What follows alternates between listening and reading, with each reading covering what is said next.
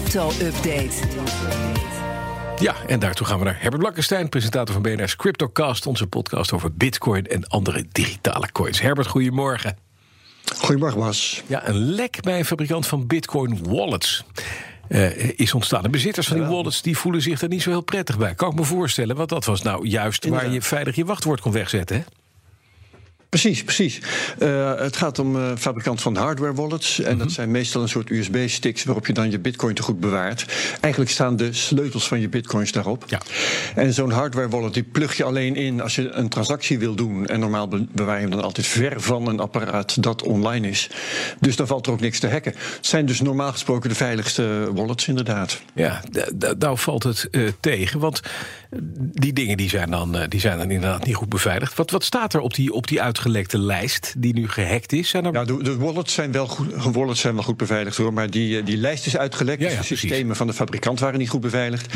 Nou ja, ehm, geen wachtwoorden, maar wel bijna even vervelend. Mailadressen, zelfs fysieke adressen van bezitters van die wallets. Oké. Eh, het merk waar het om gaat is Ledger. Ledger is de controle kwijtgeraakt over zijn klantendatabase. En dat is al gebeurd in juli. Toen hebben ze bekendgemaakt dat het ging om 9500 mensen. Nu is duidelijk geworden dat het er 272.000 zijn. En die lijst die zwerft nu over het internet. Elke aspirant boef kan nu die lijst downloaden en gaan spammen naar iedereen op die lijst. Dat gebeurt ook al. En in zo'n spammail wordt dan bijvoorbeeld gevraagd om de 24 beveiligingswoorden waarmee je zo'n wallet kan herstellen. En dan moet je weten dat als je die uit handen geeft als eigenaar van zo'n wallet, dat die boef een kopie kan maken van jouw wallet Ja. en dus jouw bitcoins kan uitgeven.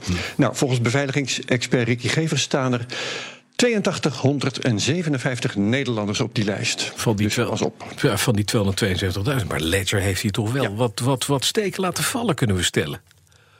Ja, zeg dat wel. Ehm, stel je voor dat je iemand bent en je, eh, die op die lijst staat. Nou.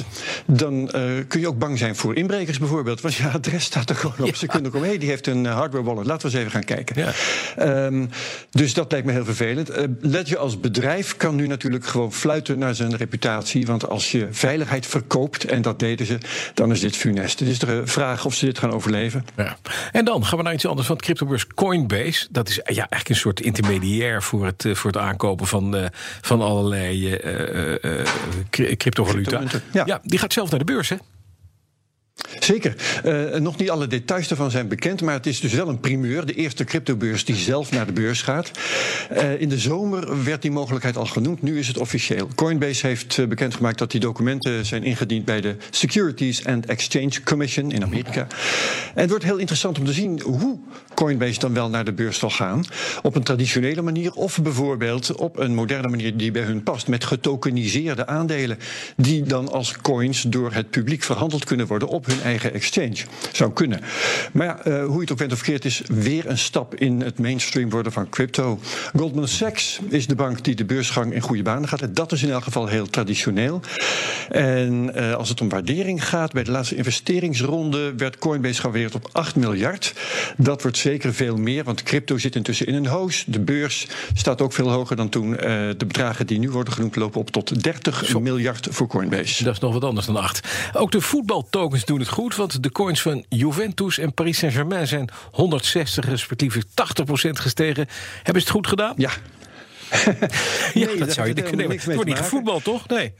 Eh, nee, dat ook niet. Nou ja, eh, jawel hoor. Ja, eh, beetje. in de, in Ja. Europa Ja. Cup en zo. Sorry, Champions League. Nee, die, die coins, dat zijn van die muntjes waarmee supporters van zo'n club voorrechten kunnen kopen. We hebben het er hier eerder over gehad. Mhm. Je kunt denken aan stemrecht bij bepaalde kwesties. Het lied van, dat wordt gespeeld door Ju- Juventus als ze scoren, is op die manier gekozen. Je kunt denken aan kortingen, toegang tot bepaalde, bepaalde evenementen. Wat er is gebeurd, is dat deze twee tokens nu verhandeld kunnen worden op Binance. Dat is ook zo'n exchange en het is de grootste van allemaal. Als dat gebeurt met een coin, ze worden gelist op Binance, dan gaat, of op welke ex- nieuwe exchange dan ook, dan gaat bijna altijd de prijs de lucht in. Gewoon omdat er nu veel meer mensen bij kunnen. Dus er is automatisch meer vraag. Ja. Maar het zijn dus geen aandelen in die clubs. Ze zijn te vergelijken met de muntjes waarmee je friet en bier koopt. En eh, met nu als bijzonderheid dat je ermee kunt speculeren. Ja, dat is leuk. Ja. En trouwens zijn ze allebei sinds die piek op maandag alweer een procentje of 40, 50 gezakt. Dus dan weet je dat ook. Wat zit er deze week in de CryptoCast, Herbert? We gaan met Bert en Peter Slachter praten van lekkercryptisch.nl. Het jaar doornemen uh, van de anti-witwasgeving, anti-witwaswetgeving, moeilijk mhm. woord, tot de koersexplosie die we hebben gehad. Maar we beginnen denk ik met de goede oude tijd in maart, toen je nog heel even een bitcoin kon kopen voor 4000 euro. Maar nu is het zes keer zoveel. Morgenmiddag is die klaar, net op tijd voor de kerst. Dankjewel, Herbert Blankenstein. Alle afleveringen van de Cryptocast te beluisteren via BNR-app en de bnrs.nl of je favoriete podcast-app.